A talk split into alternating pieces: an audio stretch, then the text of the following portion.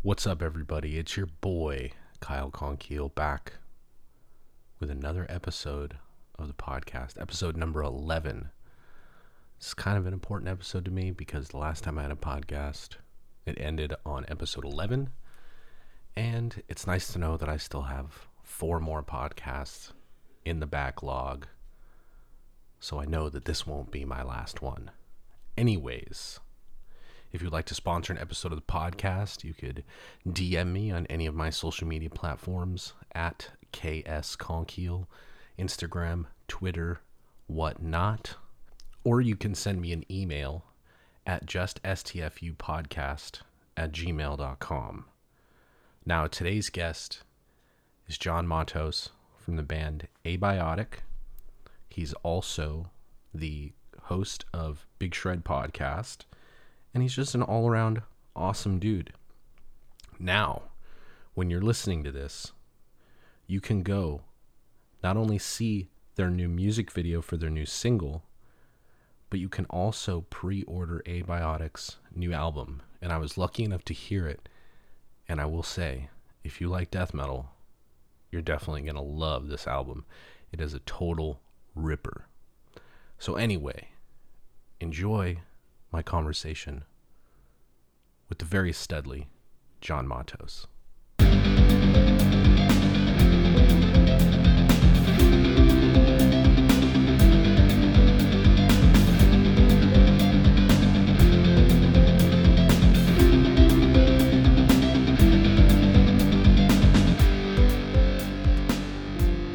John Matos from Abiotic. How's it going, buddy? Good, man. How are you doing? Not too bad. I saw that you guys announced when you are dropping your new record. Was that yesterday? Yeah, we announced. Was it yesterday? Yeah, I, or it might have been the day before. It was the 26th. Yeah, so it was uh, Monday the 26th. Hell yeah, dude. Um, I I was fortunate enough to hear some stuff on that record, and it definitely slaps. So Fuck yeah. Well, you got to make sure to pick up that record when it comes out. And what does it come out? February twelfth. February 12th of next year. Yeah, we initially wanted to put it out uh, latter part of this year, but you know, with pandemic and, and everything, we we figured. Honestly, we had thoughts of like, oh, maybe we could do some shows in February because it's far out enough, and not not looking like the case. But uh, we kind of decided like, fuck it, we're just we're just gonna put it out. I mean, 2021 for a new record release, I think is probably probably a really good idea. Yeah. Um, we're still kind of finishing up the, the final touches on the Bad Wolves album, so I know we'll probably do an announcement when it's like six months from release. Yeah. Um, because I know that they were talking about maybe releasing some stuff like privately first on our Patreon, Oh, and cool. then and then you know god i just had a brain fart.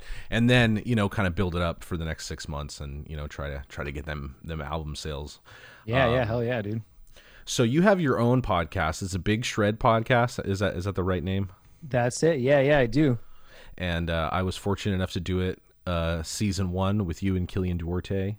And you are now on season two and you're still doing it live on facebook and youtube Yeah, Facebook, YouTube, and Twitch. I actually have just taken another little hiatus um, because I feel like I just have not been able to put the energy and, and time to not half-ass half-ass that and lots of other things that I have going on. I felt like trying to do the pod at the same time of like trying to get everything together for the beginning of this album cycle. I've got a full-time management gig outside of this my wife is pregnant got all kinds of shit going on and i felt like the pod was kind of getting lower and lower on my priority list and i wasn't doing things in the way that i like to do it and i was having to reschedule interviews and it just wasn't wasn't a good look for me and so i've gone on another little little hiatus until um, i'm not working like 50 hours a week and trying to do all this other shit too.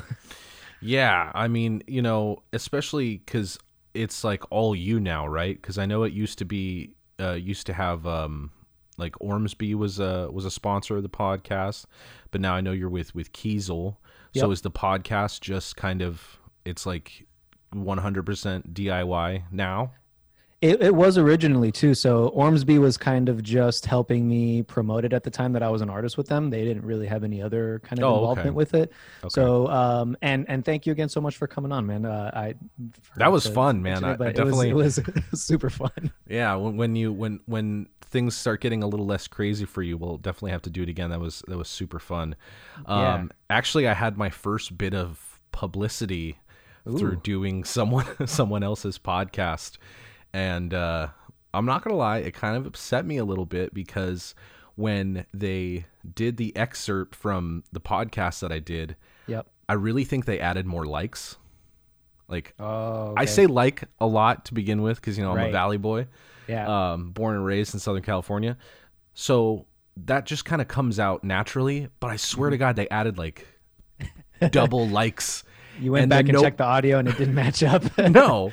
Um, and then nobody, because nobody wants to sit through literally the part that they were quoting was like an hour and a half into a two and a half hour podcast. oh shit. So no one's gonna go in and like sit through like oh I want to hear what this what this guy has to say, which Mm-hmm. sucks because when you're reading text you don't get any sort of emotion. It just whatever emotion you're feeling, that's how you read it. So if you're imagining me being a cocky asshole, that's how it's gonna come off. Or if if you Right. im- imagining me being desperate or what have you, that's how it's gonna come come across to you.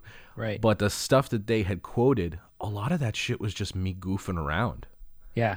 It wasn't so like serious, and I'm So, like sarcasm and shit that doesn't Yeah. come across in text. yeah, sarcasm doesn't doesn't come across via text. no. Um, and and and I'm not gonna lie, it it, it kind of grinded my gears a bit, and it's the first time that I was personally mentioned in any sort of like. I'm not gonna say I'm not gonna give the uh, the metal tabloid website any free promotion here. Yeah. But um, they they didn't seem to have a whole lot going on that week. I think they did like a Pantera post, which got like 13 reactions, and then like my post had like 18, 19 reactions and like Yeah. 25 comments. I'm like, damn, you know, I, I, you know, with my this shitty little post that they did, they actually got some. Uh, they actually got a little bit of a uh, little bit of action on a post for once. Yeah. It's like all the other ones are like one like, two like n- no comment. I'm like, damn, they're really reaching like the bottom of the barrel. Like if you're if you're putting your boy on your on your tabloid website to try to get some to try to get some clicks, and you know it kind of worked, but uh, luckily, you know that was about four or five days ago. No Okay. one no one's messaged me about it, so I'm like, all right, cool, all right, cool. I've not seen it if that's worth anything. So perfect, perfect. so Um, now I'm gonna have to go look and see and and well, see. once we're not recording, I'll tell you. I'll tell you. I'll tell you who it is. Um, but I'm not going to give them any free promotion on no, my no, DIY no, podcast. No, sir. so it was just funny because I've never been, I've never been like singled out in any of those articles like that before. Right. It's, it's normally like, oh, you know, Kyle from this old band joins this new band. And it's just kind of like one of those things. Or, oh, Kyle left this band to go do this band. Right. But it's never been just like, you know, Bad Wolves bass player Kyle Konkiel says, the more we're hated, the more we're loved. And then like everyone in the comments is just like, that's not how it works. I'm like, yeah, it kind of is how it works.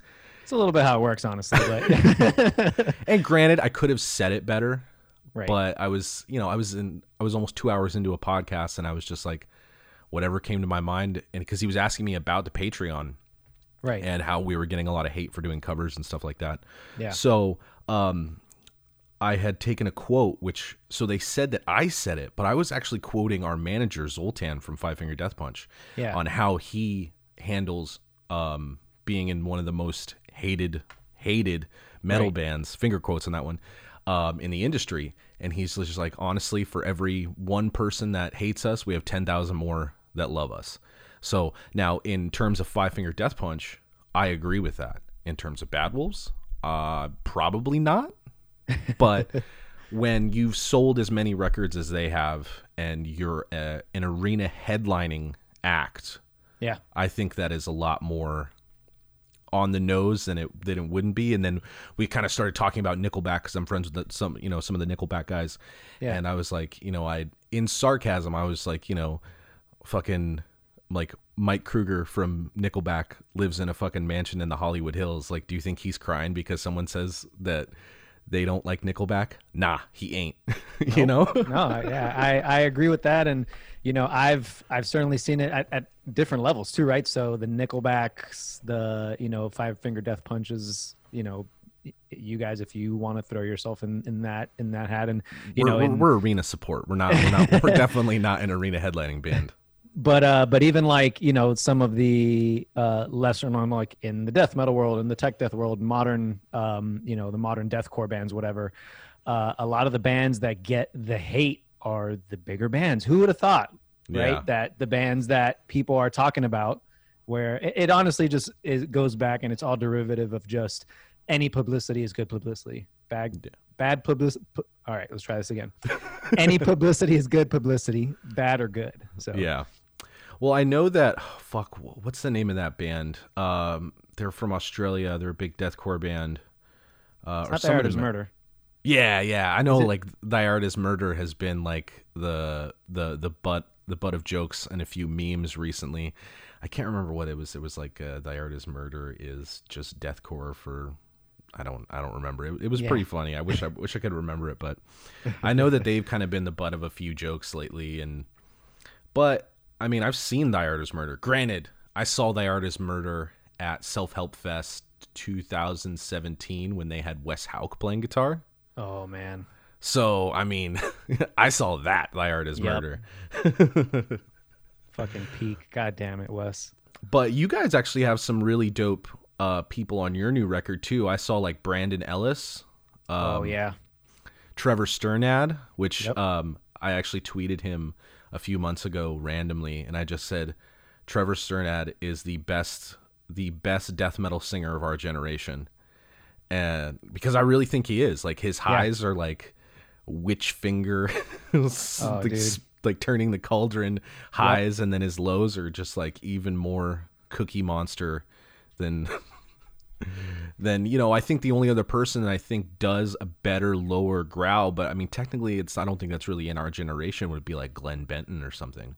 Yeah, yeah. No, Trevor Trevor's been even just him as like a person and and you know what he's done for the community in general and and how, you know, me growing up, I always felt like their band were and I actually had a, you know, was able to have him on the podcast, which was awesome as well. And and th- just to be able to tell him that their band is like the the bridge gap between like the fucking jean jacket old dudes that are metalheads and have been in, in it since the you know DSI and, and all that stuff. And then the younger kids like i th- go into one of their shows and i've seen them like 10 times probably Yeah. It's just such a melting pot of the metal scene and you don't have see that a dudes who lot. saw like obituary in their first concert ever and then Right. like you know younger dudes who are like in their early 20s who are just discovering heavy metal heavy, heavier metal for the first time i remember exactly when so I, I think their first record came out in 2001 i want to say Unhallowed hmm so i was listening to them like Unhallowed miasma uh, a lot around i mean i have all of their records yeah but I remember when Unhallowed came out, um, I was talking to one of my buddies, and he's just like, he's just like, uh, Black Dahlia Murder is just fucking metalcore, and I'm like, no, it's it's not. It's melodic Yeah. death metal, yep and especially those first, I think like three or four records, it was on. It, it was more melodic than it was brutal, Yep. and then I think Nocturnal or I'm, I'm so bad with album names. I think it was like their third or fourth record. They like really, really, really started getting. Well, they had a few lineup changes. I think yep uh, Shannon Lucas was playing drums, and then they got Homie from Arsis, the first one, yep um, to replace John Kempainen. ryan knight yep Yeah, Ryan Knight. So when they got like Shannon Lucas and Ryan Knight, um, I really think that like that was just that was just like they kind of figured out their their sound, and it was just it went from like you know kind of melodic, you know whatever, to like oh these motherfuckers are dope. Because yeah yeah as much as I love the first three records, Kempainen definitely had a very specific lead guitar playing style. yep it was a lot of the, you know, diminished um and a lot of the times, and as as like I said, as much as I love the first few records, a lot of his guitar solos kind of sounded the same after a while. Yeah, I can see that where where guys like Ryan and Brandon have so much of a voice on the guitar and like you know such huge inspirations both of those dudes and um yeah I, I can i can definitely agree as far as that goes to to a certain extent i mean those first three records still super iconic and you know to see those to see them play songs off of that album and have people still losing their shit yeah is just again another one of those things that it's like fuck i want to be a band like that yeah well when miasma came out they had zach gibson playing drums um and i remember they had replaced their old drummer corey like yo dude i was big I mean, I still am a big Black Dahlia Murder fan, but I was like yeah. a Black Dahlia Murder geek for a few oh, years, nice. so I knew like all the lineup changes. Right. So when they got Corey or when they got Zach to replace Corey on Miasma, and like you know a song like Flies, and I was just like, Jesus Christ, because yeah, dude, his Corey's double bass wasn't really that fast, and his blast beats weren't as powerful as Zach's were, right? And Zach is just a super technical drummer, and I hope he's still doing it. I'm not sure if he's still playing with like Abigail Williams or I don't know. I don't know what he's doing right now. But sure, I think my buddy Bryce Butler is playing for Abigail Williams, so I'm not sure. I I feel like I feel like we met Zach in Europe on the Suffocation Cattle Decap tour. I think he came out. I think that's the tour. I don't know if he's living out there right now or something, but I just remember being in the green room and someone coming in and like, "Hey, do you want to smoke with like one of the first drummers from Black Dahlia?" And I was like, "Yeah, absolutely. Who is it?" And I, I, can't remember if it was Zach or uh, the first guy. Yeah, Corey. Yeah. I know. I I don't know. I just I still like even as you know we've gotten to play like bigger bigger shows with bigger and bigger bands, uh, and that's not to toot my own horn. I'm just I'm just saying that for all you listeners out there. Um, you know we when we've played different places like Europe and and stuff like that, and we have just like these like Nick Barker came to one of our shows. Sick and I'm just like, oh, dude, dude lock up, Pur- puritanical, dude. Like I was just like, yo, um, but it's been it's been really cool to kind of meet a lot of the people that when I was younger I was kind of like idolizing and stuff like that. Like yeah, um, like when I got to meet Alex Webster for the first time, uh, because Cannibal Corpse was like one of the first death metal bands that I really, really, really got into. It's really weird. I got into black metal first, huh? And then one of my buddies was like, "Oh, you like that?" Like I was listening to like Emperor and Samael and fucking yeah. Rotting Christ and uh, and they're like, "Oh, you'll like this then," um, and they they let me borrow. I think it was uh, Tomb of the Mutilated or it was the Bleeding. I can't remember. Fuck yeah. But I know once I heard the bleeding, I was just like, "Oh, just so death metal is just like the best genre of music." Right. Exactly. Ever. Another band that that you you watch and you see and and you know such a long career with a name like Cannibal Corpse, and yeah. you're just like, "Fuck, how do we how do we do that? How do we have longevity and you know take take what we can from not not even necessarily musically like obviously those guys are pioneers and you know are influencing bands and will continue to influence band influence bands in the genre for you know decades and decades to come. But it's also like how do you strategize as a band to have longevity like they do you know? Mm. well i think again with their lineup changes they kind of did that for the betterment of the band itself yeah. So I know like the only two original guys right now are Alex Webster and Paul Mazurkiewicz.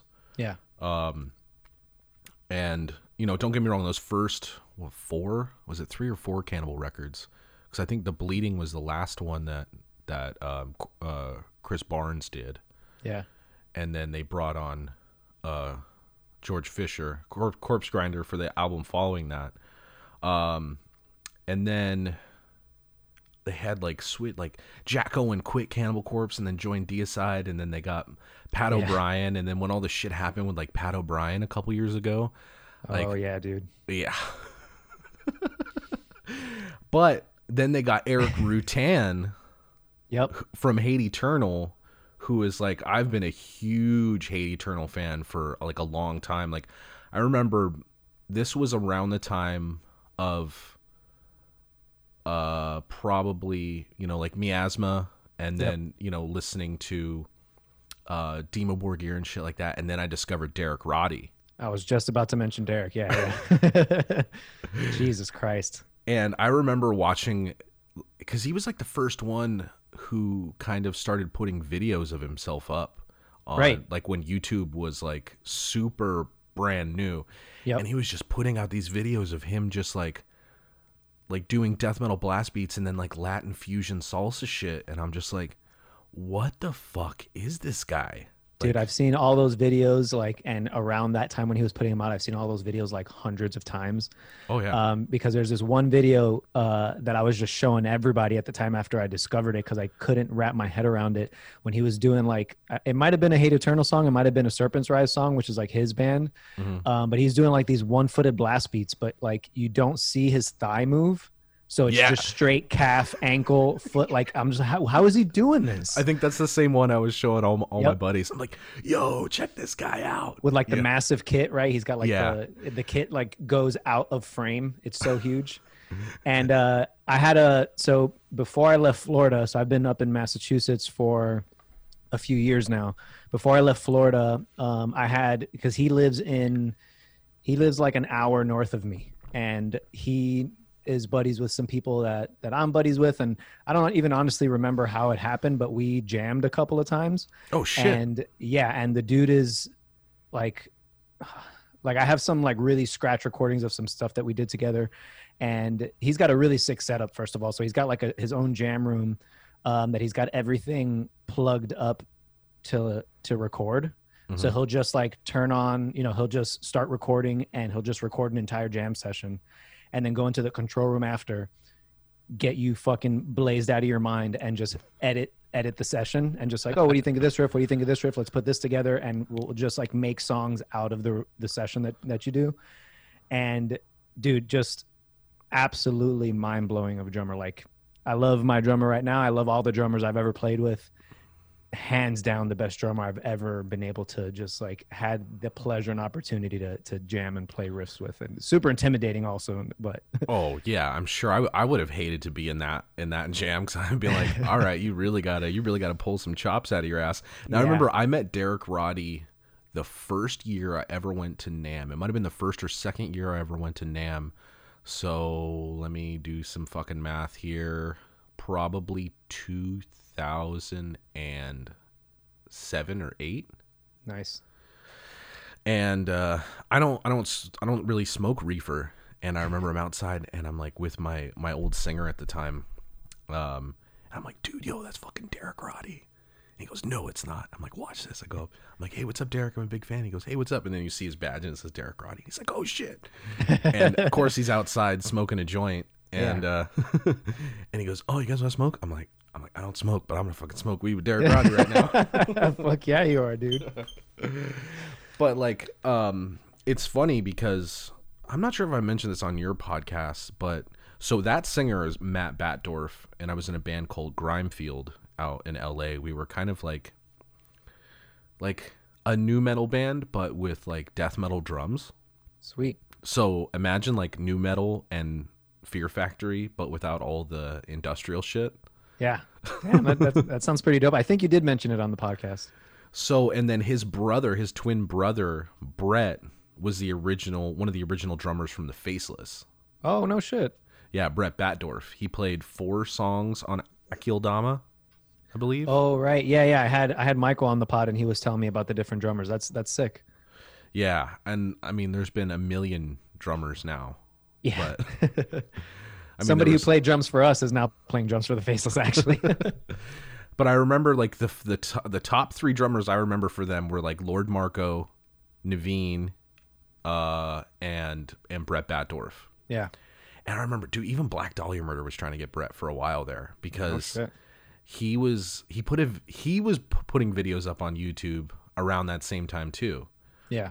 Where there's like a video of him doing like 290 oh uh, man on with double strokes and then spinning like a basketball on his finger. Whoa, fucking flex. what a hard ass flex. Yeah. So like everyone would call him like 290, be like, "Yo, 290, yo, dub 90."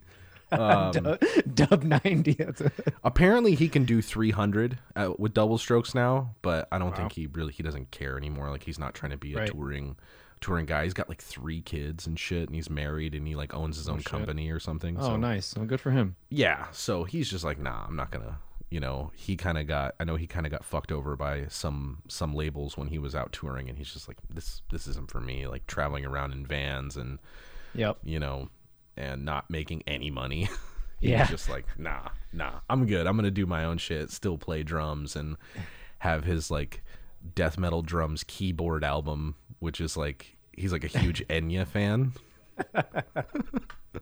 So he just you know he just does that. Um i still talk to those dudes. They're great dudes and but yeah i remember one NAMM black dahlia murder was trying to get was trying to get brett and he's just like i don't want to do it. I'm like oh thank god. Because we, Oh, we did like a do you remember the the amp company madison yeah, I They- owned a Madison actually. they were real popular in like the mid early 2000s like Yep, yep, I 2005 bought one. 2006 yeah I had a Divinity. Yep. Yeah, so did I.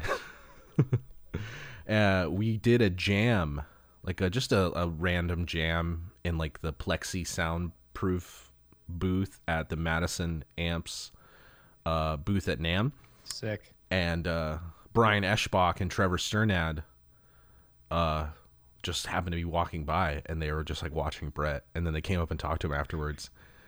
Because I think they were, uh, I think at, at that point they were trying to replace Zach Gibson, Right. and uh, and he's like, "Nah, man, I'm good." So what NAMM ends up being, it's like you're scouting basically. Yeah. Well, I mean, back then, like there wasn't as much because that was still like MySpace days. That wasn't like Facebook wasn't really prominent until like 2008, 2009, maybe. Yep.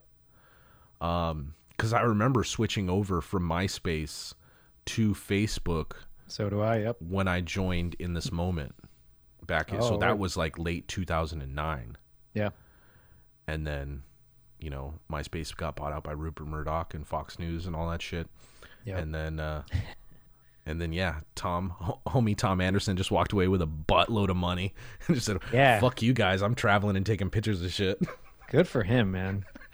I think it was Yeah. like something like 500 million dollars back in 2010 or something. And he got out before you know people could get their fucking grimy hands on trying to influence how people think and what they buy. And you know there there were some ads, but you know he he he's not fucking sitting in front of Congress having to explain you know why uh whatever Zuckerberg is and all those motherfuckers are having to do right now. So good, good on Tom for getting out before the game got good. Do you, but yo, you ever look at Zuckerberg? Like that dude he he looks weird to me. Agreed.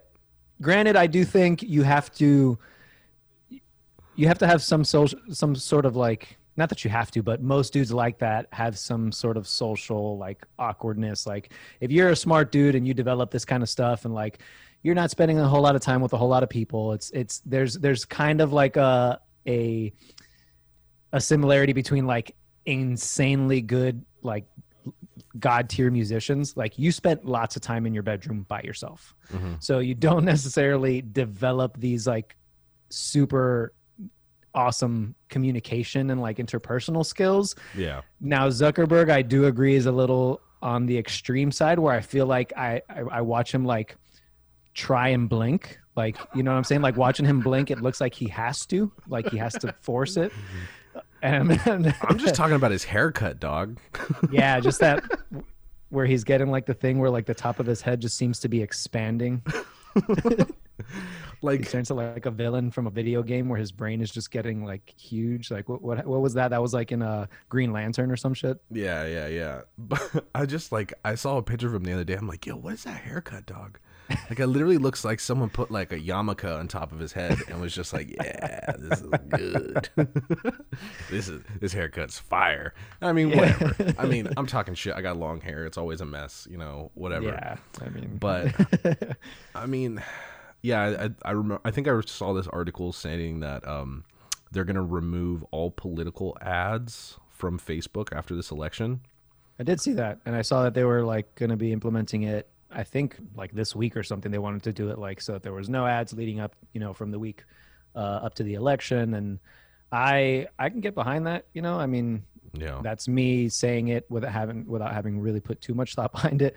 But i do agree that that um you know facebook has an algorithm that's going to show you what you want to see so that you're still on there. How do we get you to continue to scroll so that you scroll something past you want to buy and then you buy it? So we're going to show you what you want to see and not necessarily what's true not necessarily what's mm, you know good bad whatever. And then you know there's a whole argument of like censorship and first amendment Yeah. and like everything. But i mean because these things are used in by essentially everyone it's just a tool waiting to be used to take advantage of people.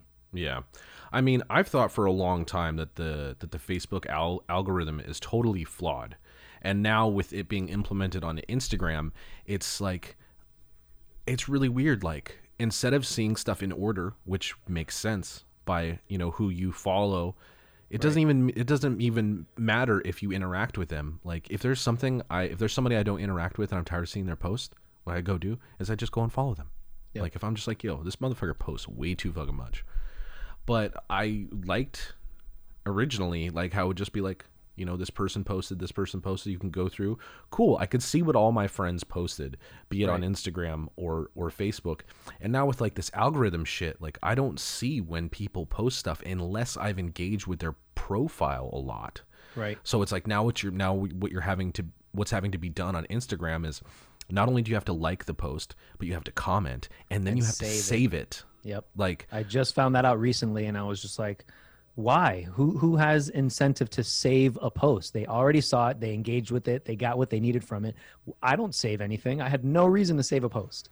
yeah Zero reason to save a post. And now it's and then I feel like I heard that from someone random or I saw somebody po- I saw somebody post about it, but um get for guys like us, we're in bands, we've got we're trying to market ourselves, we're trying Mhm. to market the band like give me the playbook, fam. Like I whatever. Yeah. If you're gonna change the rules and whatever, it's At least it's let us fucking know shitty. what they like, are. Just let me know so I can, you know what I'm saying? It's Well, and it's working out for both of us if, if I know what the rules are.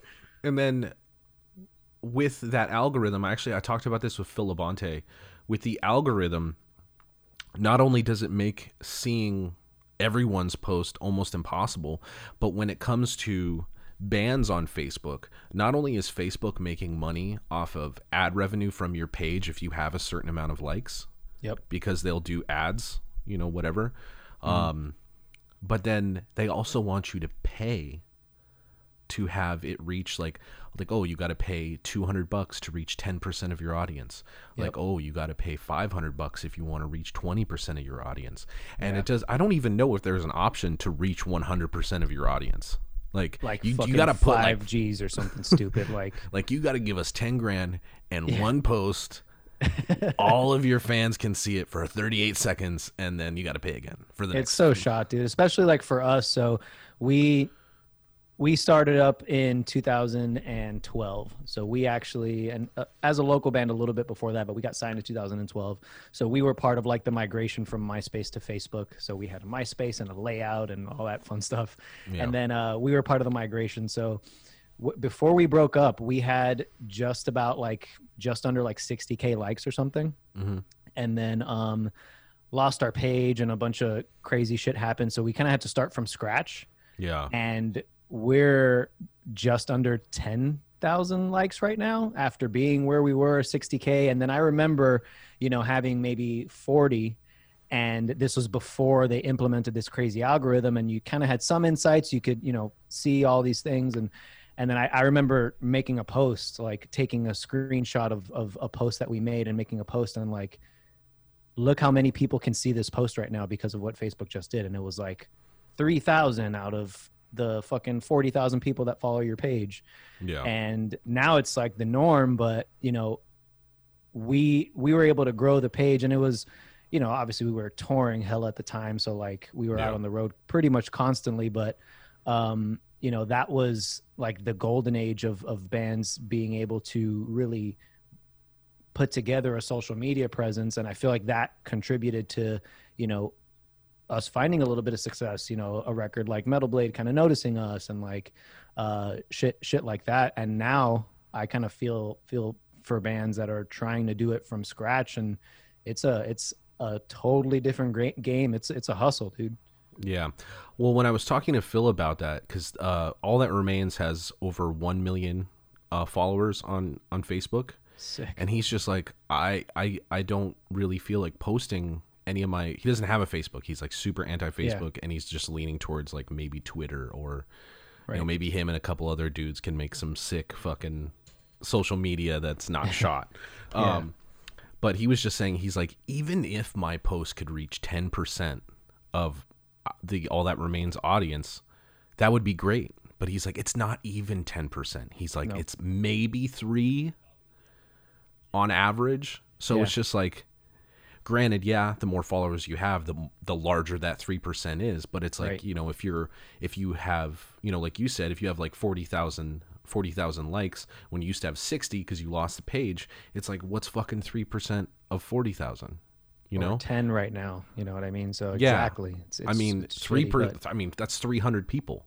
Right, right. So we we are thankfully it looks like we're doing a little bit better than that. So um, you know, just going back to the the art release on on Monday, the response has been like fucking crazy. So I guess there's ways around this kind of stuff because we had Well, people the- share too, that Exactly. So we had the art thing. reach like, or that one post with just the art reached like sixty-five thousand people, and Yeah. um, had had some some good engagement. So I guess there's a way, you know, it just has to be organic. It has to be where people are sharing it.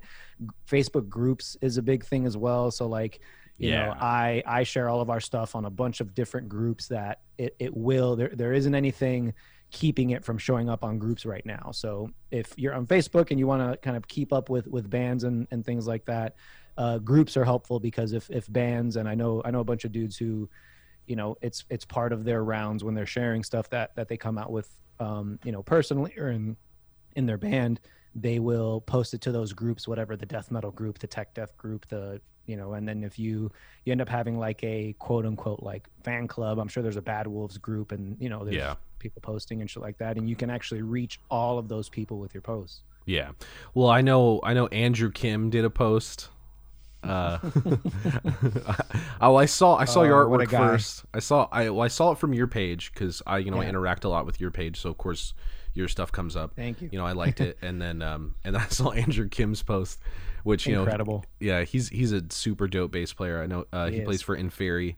Yep. Um, but yeah, luckily we have so we have a few a few groups on Facebook.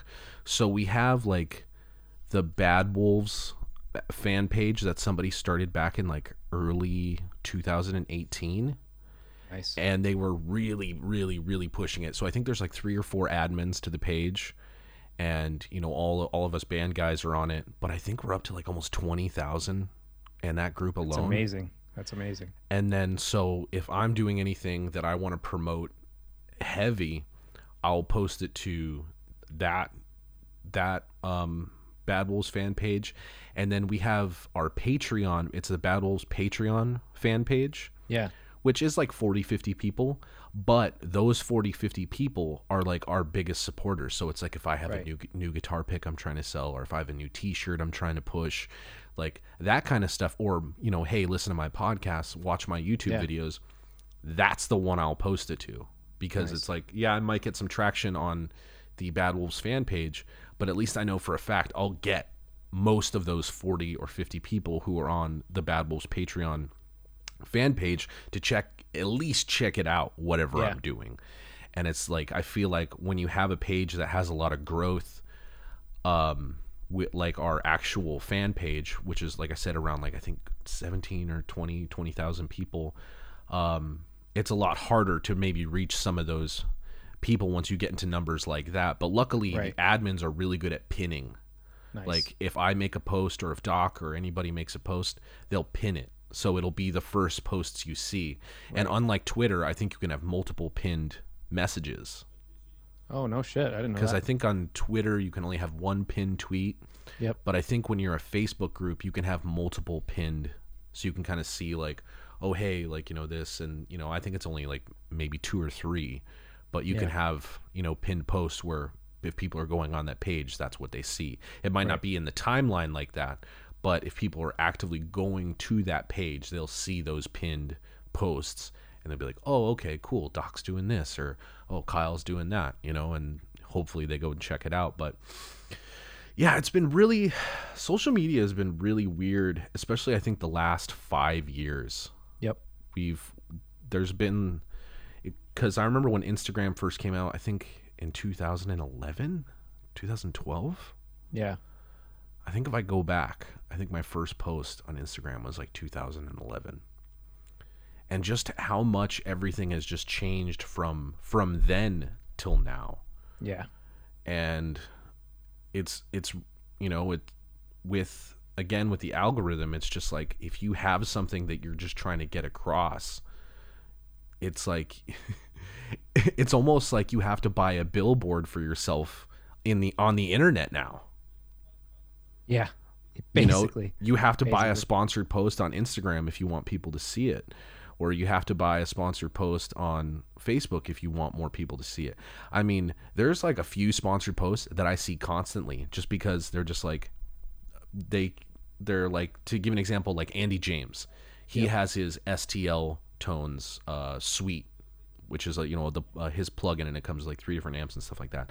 I literally see that sponsored post like 20 fucking times a day and he's just like dude it makes me money so Good for you know people go and buy buy that buy that um, amp simulator. And he's like and i get money from that. So Right. he's just like you know i so i'll just i just every day i just fucking put a little bit of money into it reaches a little bit more people i get paid. So yeah that's that's like the the the business aspect of it is that you have to have or you should have in mind an ROI, which is a return on investment, right? So, um, you know, a guy like Andy, who is an incredible and, and such an influential guitar player, and, and people will buy his guitars and buy his his uh, amp sim and all that cool stuff. There are certain things where you have to say, you know, is this worth dumping money into? What am I getting back from it? Like, what do I want? Do I want more followers?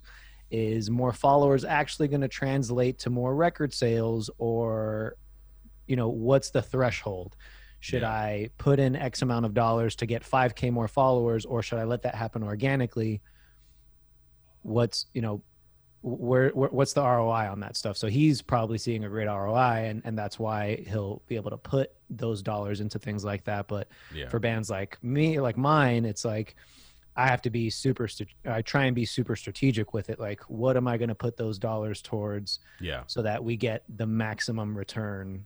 Yeah of course. and until then, just you know, try and finesse the algorithm as much as we possibly can. Yeah. Well, I mean, like you said, dude, you know, you're working a full time a full time job.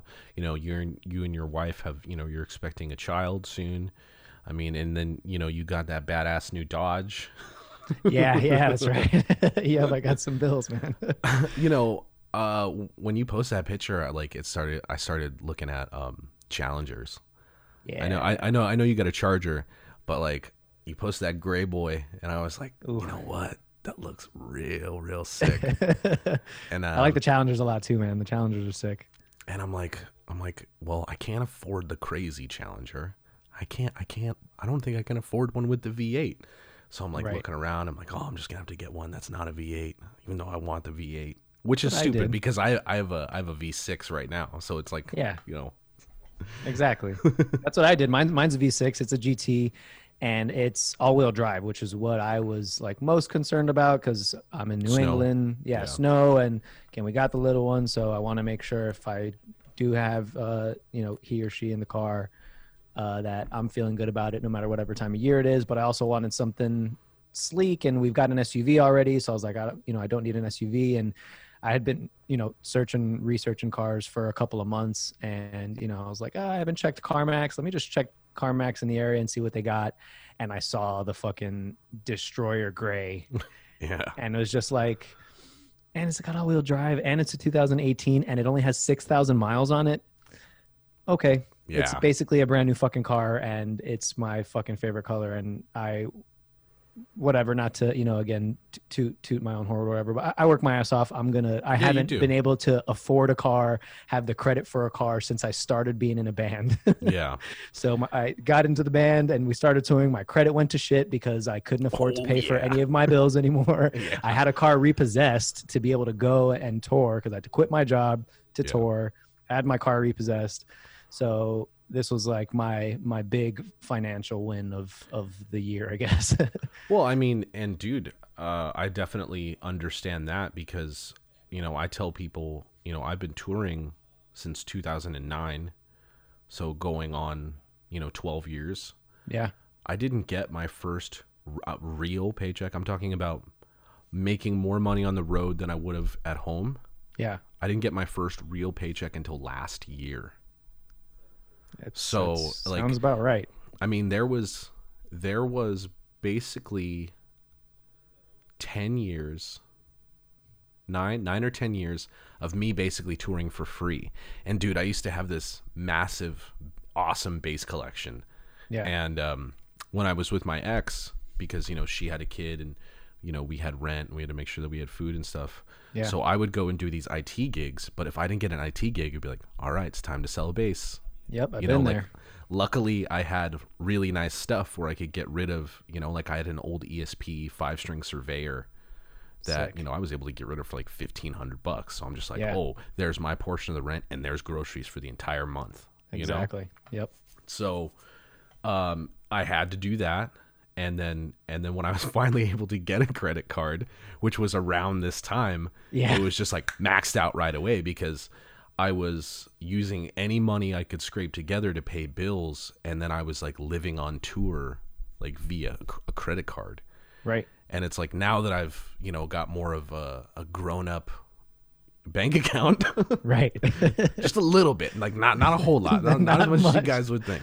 But you know, I've been able to pay off my credit cards, and I've been able to do stuff like um, you know finance. Like I moved in the place I'm living now in March, and instead of you know dropping thirteen hundred dollars on a fucking on a mattress, I was like, oh, I'm just gonna finance it. You know, it'll go towards my credit. You know. Yeah. and so that's almost paid off, and you know I've never Nice, missed man. a payment. So I'm still kind of in the in the raising my credit score phase right now just because the last like I just got a notice from Credit Karma or whatever and they're like you haven't missed a payment in 13 months. I'm like, "Yes." That's a huge win for us fucking musicians, man. It's Yeah. it's a big win. So I'm like, "Yes, I haven't missed a payment 13 fucking months." and uh, you know, I was just able to put a nice a nice chunk of credit uh pay a nice chunk of credit off because I was like I misunderstood something. So I thought if they were like, "Oh, if you're under 50%, it'll help your credit score." No, you got to be under 30%. So I was Yep. like so I was like, "Oh fuck, I've been fucking myself for the last 6 or 8 months." Right, So then I was just like, "You know what? I'm just going to pay off all my credit cards. Just fuck Mm-hmm. it. Pay them all off and then I have like certain stuff that comes out of the credit cards every month. Like I think it's like my my um my car insurance, cell phone bill, like just random stuff that's just like, you know, 80 bucks here, 80 bucks there Yeah, and then I build can it up. pay it off. exactly. Yeah. And um but yeah, so I, I I just decided to dump a bunch of money in and you know, I went to my bank and I was like, "Yeah, just pay, just pay off my credit cards." And they're like, "All of them?" I'm like, "I only got 3." But yeah, all of them. Just fucking do it. So I'm wait I'm waiting for that November statement to come where it's Yep. where it's like, oh, you paid off all your credit. Here's a little bit more of a here's a little bit more of a fucking boost in your credit score. Um Who, honest- who'd have thought? I never would have thought. Um, you know the the endorphin dump I would I would get when I see my fucking credit score go up like three points. yeah. Checking credit karma and shit. It's like, yep, you're I'm I'm 30. That's that's what's happening. Well, and I also have a monthly statement where it tells me my FICO score, which apparently is the is the one. Like it does Okay. like there's there's the two, there's Trans Union, there's Equifax. Equifax, and then another one I forget what Yep. it is. Um, but it's that third one that you can't find on Credit Karma, which is your actual credit score, which Yeah, is what yeah. people look at when you go to apply for stuff like a car loan or for like, yo, I've been trying to get that fucking Apple card for like a year. like Goldman Goldman Sachs is like not having it, not No. having it at all. They Like, nah, this guy plays bass in a fucking band. No, fuck him. They're- they are not they do not want me to have an Apple Card and only and uh, it's so stupid. I don't want to use it. I just it's like have you ever held an Apple Card? It's I like haven't. ma- No. They're made of fucking steel. Oh shit! It's like uh like American Express status. and shit. Yeah, it's like a black card, but it's white. Yeah. And it, it and it doesn't have the number on the credit card. Like all of your information is literally just in your iPhone. Dope. So it just has your name and it's just a white fucking card. And I'm just And that's like, the one that you can just like slap fucking Yeah. the, the debit thing with it and it pays. You just you can just it. slap the cashier with it and it'll go through. but yeah, dude, it's like, you know, I'm th- I just turned 34, you know, a few weeks ago and Oh, happy birthday, man! I don't know if I if I told you. you might have maybe. I'm not sure, but I thank did. you. Thank you. Yeah. Um, and it's like I'm definitely not where I thought I would be as a 35. I mean, I don't know if I actually ever thought realistically of where I would be when I was 34 years old, but I feel like I'm behind. Because I mean, how how old are you? Uh, thirty-one. 31 all right so you're you're a few years younger than me and like you know you you know you're all wifed up and you're about to have a baby and you know it looks like you got a nice place up in massachusetts Oh, thank you. Yeah, I you will tell you that uh, I did not see myself here at this age because if you asked me maybe 10 or 12 years ago, I was like, I don't want to get married. I don't want to have kids. so so thing, Well, things certainly changed. Well, see, I did that kind of. You know, I was with somebody for five, six years who had um, a son from a previous relationship. Yeah. So it's like I I helped raise him from like three to like nine and a half. Dude, that's awesome. So you, you've had some training. You can put that in your resume. So and like we had like the suburban, you know, three bedroom house. I mean, we were Yeah. renting it or whatever, but you know, we you know we had our own place and we had two little cocker spaniels running around in the backyard, shitting all over the place, and it was just like, honestly, man, like I love the kid and everything, but I just I was not stoked on it at all. Yeah. I was like, as much as I, I tried for the longest the longest time to just be like, you know, this is what people do. They settle down, they Right. you know, they fall in love, they get married and and it was just getting to the point where I'm like, I'm not happy. And if I drag this on any longer, I mean, she was already expecting me to ask her to marry her. Yeah. And I was just, I, I can't, I can't, I can't do that because I just, you know, I don't know if it was just a person or, you know, I don't want to blame her or anything like that, but I don't know if it was, if it was the person or if it's just the type of person that I am. Yeah. you know? So you know unfortunately i haven't met you know in finger quotes again the one Yeah. and you know maybe maybe she's out there. But um but honestly i've been really really digging kind of just just doing my own shit because i felt like i was like doing shit to make other people happy for so long that i really took a lot of the stuff that i was interested in and put it on the back burner Yeah. you know and and you know financially i was responsible for for them even though you know it's supposed to be like a give and take but any extra Sure. cash i had instead of like you know buying a new macbook pro like i did or you know getting this very luscious sm sm7b Oh, and, yeah. uh, and you know like a you know an eight hundred dollar camera and like all this other shit that i put money into Yep. i was like oh your car needs work instead of letting her figure that out i was just like oh i'll fix it Right. I'd be like, oh, the kid needs fucking eight new pairs of shoes a school year because they just kids just go through shoes. Be like, yo, just make just just do me one favor. Just make sure you never introduce your kids to like Jordans, dude. No, no, I refuse. Honestly, I'm I'm 31. I just got my first pair of Jordans this year. Which ones you get? I got the AJ ones, the lows. Mhm. I like low tops. I went I went kind of the retros. Growing up as a kid, I you know we didn't have a lot of money at all, and Oh, I was always surrounded by the kids with the Jordans, and um, ne- never had a pair of my own. And I was like, ah, you know what? Um, why not? You know, uh, they're they're not crazy. I got them for like ninety bucks. I don't. I, Yeah, I refuse to spend more than hundred dollars on shoes. The the the ninety bucks is about the retail price for lows. Yeah, and that's like as much as I'm willing to spend on a pair of Yeah. sneakers. So I'm not a big sneakerhead or anything. I was like, you know what, I I want a pair of Jordans because I I haven't been able to, but I refuse. Like we're we're very we're like unconventional in a lot of ways, and maybe more so me than than her, but we're we're going like very neutral color wise, regardless of like you know sex. Yeah. Exactly. We're um you know very very low key like, dude, kids fucking grow like m- no, he doesn't need a fucking or they don't need a Gucci T-shirt. They don't need a fucking Yeah. like they don't need some Jordans that are in in a month, literally in a month, they're not going to fit. Like Yeah. you're doing it so you can put up a picture and feel good about yourself and whatever. I'm not here to judge people that do that. Yeah, yeah, but, yeah. but um, just not not for me. I'm, I'm, Yeah. I'm not trying to flaunt my kid and and have my kid flexing everywhere. Like no, it's yeah. okay. Now, see, as you know, like I said, a 34 year old adult, every now and again, I mean, yo, your boy's got a lot of pair of Jordans. You know what I mean? Yeah, you and Doc fucking.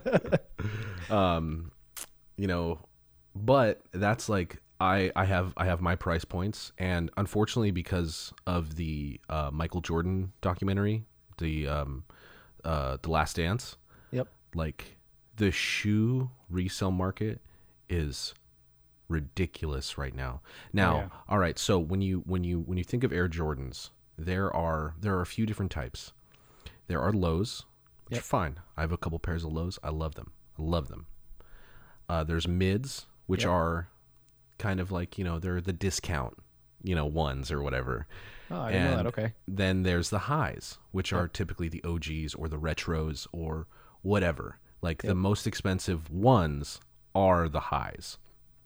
Now, I have a pair of uh, court purple highs that when they came out, they were $170 um, if you were able to buy them retail. Yeah. I bought them for 280 because that's what they were resale.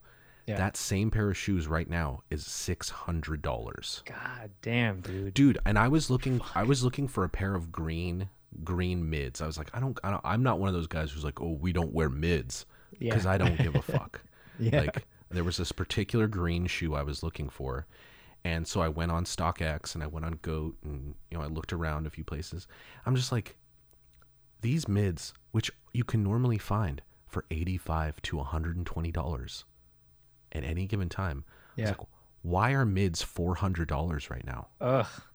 Fuck. And dude, you don't even want to know what some of the more expensive Jordans are. Like, dude, like the Eminem Encore Jordan 4s, those are 30 grand. Thirty grand. Yeah. Yeah, I guess you know it's like anything else. You know what I mean? Um, the certain things affect the market, and certain things, you know, fucking Pokemon cards right now, which is a whole other whole other thing. Like, I Are they was a- expensive? dude. Uh, I don't know if you were ever collected cards or anything, but like um, a booster pack, which is just like in a package, an assortment of like twelve or thirteen random cards, and maybe you get a good one.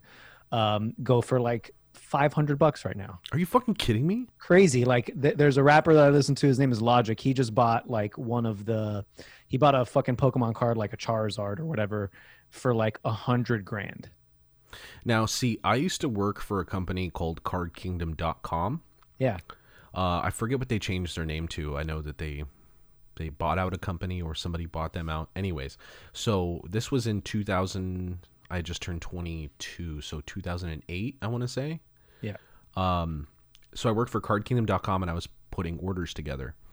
So, you know, anytime we would get like a new edition in, I was the guy in the back opening up the boosters and separating all the cards. Oh, nice. So like, you know, I would I think the the edition that we we had just gotten in was like edition 9.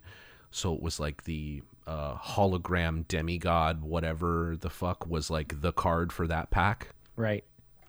and so I was going through, and then I remember, um, you know, we had some Pokemon cards, we had some Yu-Gi-Oh cards, but the main thing that we were doing was um, was Magic the Gathering, I and I Magic little remember when I was when I was because, all right, so it was a big box room. There was like two or three guys on computers, and there was Yep. two or three guys packing orders. So they would print out orders, and they would put them like we'd have our own little file things, and they'd be like, "Oh, Kyle, here, here's some more orders for you." And I remember I picked up my order sheet and I was going through, and you know, we have these just cards. Like it was like an island of cards, and then the Yeah. cards would surround the entire room. And going through, and I remember looking down, I'm like, oh, okay, we got a third edition Black Lotus. I was like, this card's $3,000? Dude, fucking wild. And this was back in 2008, so I don't even know Yeah. what like an edition three Black. Lotus. Yep. Yeah, I don't, I don't, I don't even think I want to know because it's literally Yeah. just a piece of paper. Yep, I have some homies that that still are very very much so into Magic, and um, he was telling me about this app that he has that it'll he can take a picture of a card, it'll scan the card to where it knows what card it is, and it'll tell you how much it's worth at a given time. And then you can like put fill it with the cards that you have, and it's basically like the fucking magic stock market where it'll tell you what the card is worth at a given time in a given day. Jesus. See, I never I never got into magic and I thought before before I moved back to LA, I was like, man, I probably should have just bought a few booster packs just to just to like have and Yep. then who knows, you know, if it was like a certain edition that was cuz I mean, I literally had everything at my fingertips. I could have Yeah. you know, I could have just been like, "Oh, hey, can I buy this?" But then you know, that's the reason why they hired the guys to do like me to do that stuff because they're like, "Have you ever played Magic the Gathering?" I'm like, "No, I see motherfuckers play it all the time. I don't understand it. I don't Yeah. play it." You know. Great, you're hired. you're not to Yeah, be per- stealing the fucking three thousand dollar card. Yeah, because I mean, uh, b- before that moment, like I saw a few, you know, a few expensive cards, but I, nothing really to bat an eye at. Yeah. You know, like maybe fifty dollars here, twenty dollars there, whatever. But when I saw like the three thousand dollar card, I was like, "You gotta be fucking shitting me!" yeah it's it's fun game for sure and i my uncle had a like a giant collection when i was a kid which was like first time i was uh, exposed to it and then had some friends who played like in middle school and and uh, a lot of band dudes still play so every once in a while like if they've got a deck i still know how to play so just give me a deck and we'll we'll play and it's uh it's fun it's fun for sure but yeah i, I I certainly, I I just don't see how people can invest so much money into it. But uh, you know, I say that and and fucking, you know, buy guitars. So it, it's Yeah. I, I compare that to that, right? Oh, Like dude. I I have been like I'm searching for a few particular pieces for basses right now, and it's just like like I'm very specific in what I'm looking for. And it's like I find something that I think I'm like, oh, is that it? I'm like, no, it's not it. And then like I see the ones that I want, and but I'm like, I don't want to spend fifteen hundred bucks on a seventeen year old bass right. You know? Like i'm looking like right now i'm looking for a four or five string corvette standard with jazz bass pickups but i want it to be the active one not the passive one. Right. the passive ones are all over and not the rock bass.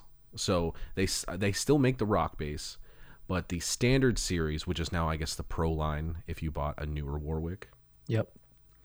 you can't really find those for under a grand. So there's a couple I found recently that are under a grand, and I'm just like, do I do it? just because I know what it sounds like recorded, and I'm not buying these basses to play live. I'm buying them to record with. Yeah. You know, there's like a few, and there's a few that I'm like, I'm like, mm, you know, like a Sadowski, like a Sadowski Modern 24. I mean, I found one on Reverb for just under three grand and brand new, made by Roger Sadowski. They're about five grand, Yeah. and I'm just like, if that was just a few hundred dollars less, I probably would do it. And you know, and then of course, like me doing the hunts on, like if I get really bored, I'll go onto Craigslist and I'll go through like all the cities I know in California, and I'll look for a Wal just to see if anybody has one. Because if you buy one, bra- the whole thing was when Wals were popular about when people started buying up Wals a lot a few years ago, is the older ones were less expensive than the newer ones. So that's why they became Hmm. so popular. So you could find like a 1987 MK1 four string for two grand, three grand. Yeah. Cool. But then now the older ones, because people went and bought them up, it's like you find an old one, oh, 11 grand. And then if you want to if you want to buy a new one from Wal, you have to pay more for to get it faster because it takes a year to get one. Wow. And they're still 7 grand. fucking shit.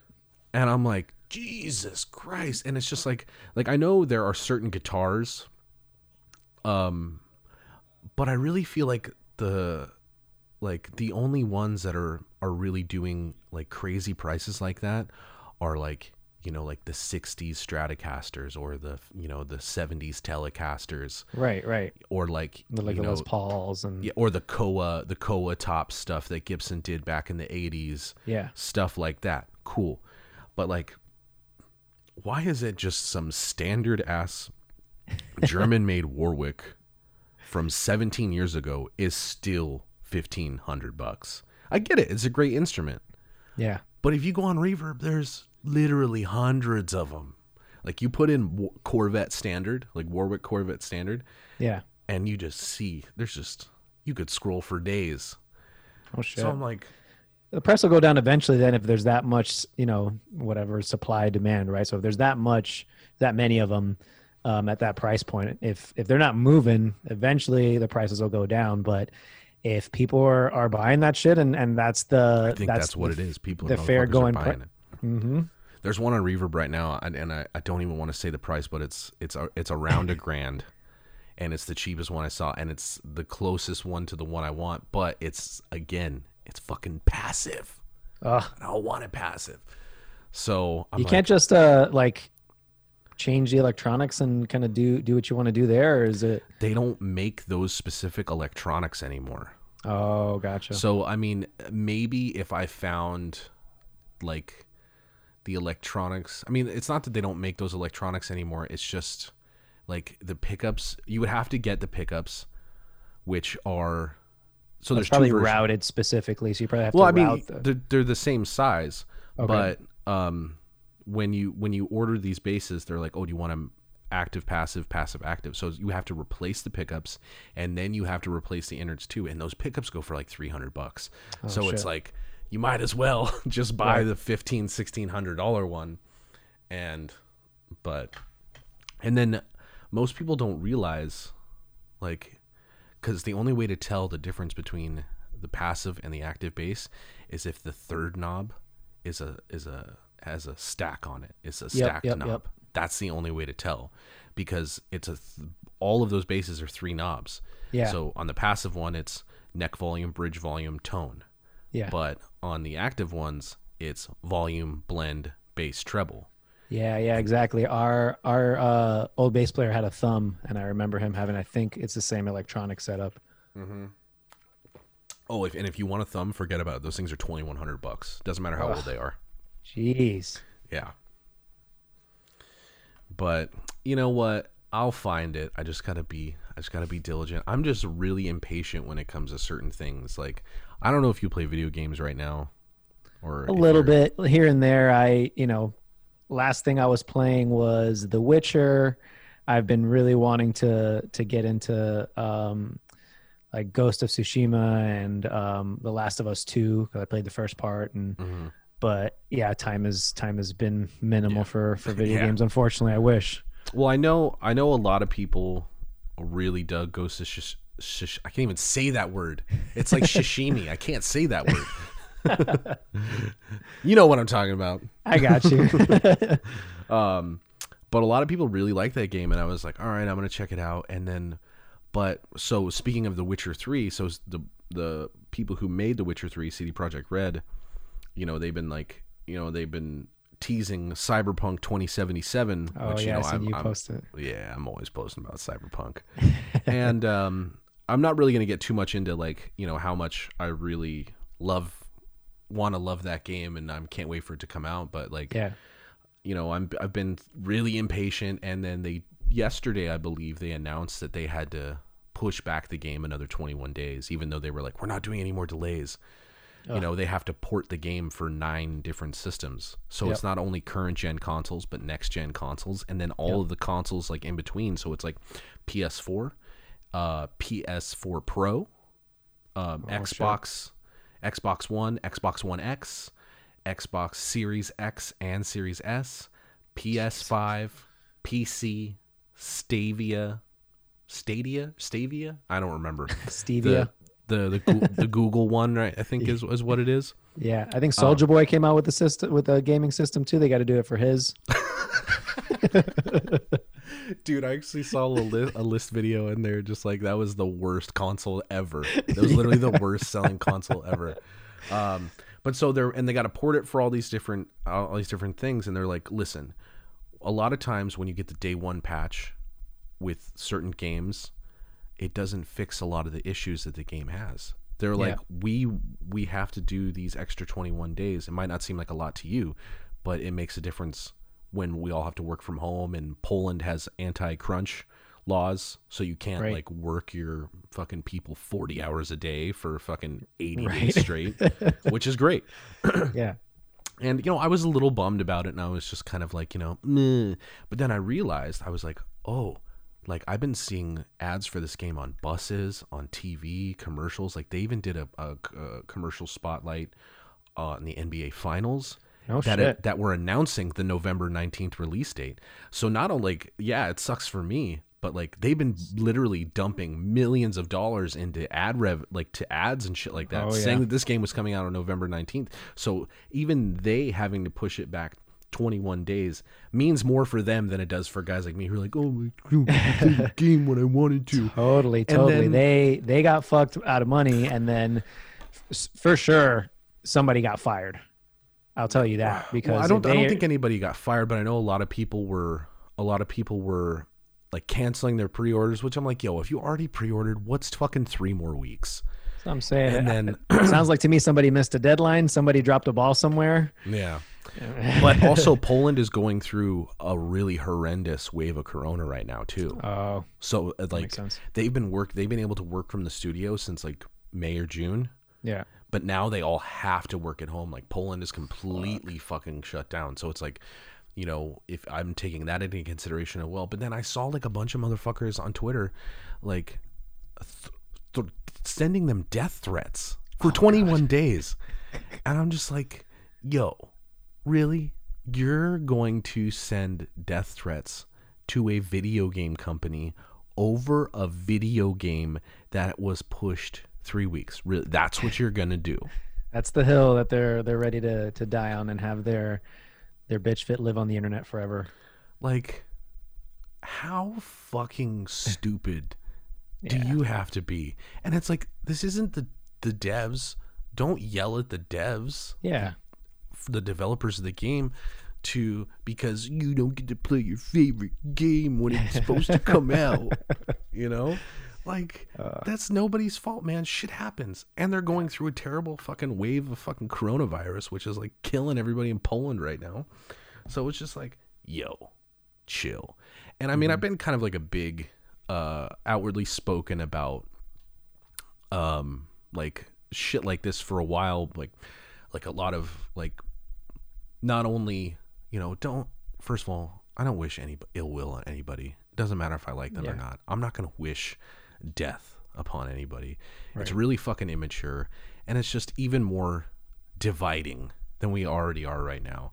Yeah. And I've been like one of I've been like my major component lately is like don't fucking political bully. I don't give a fuck who you vote for, but don't bully people for thinking differently than you. Right. And don't fucking bully people who fucking who wear masks.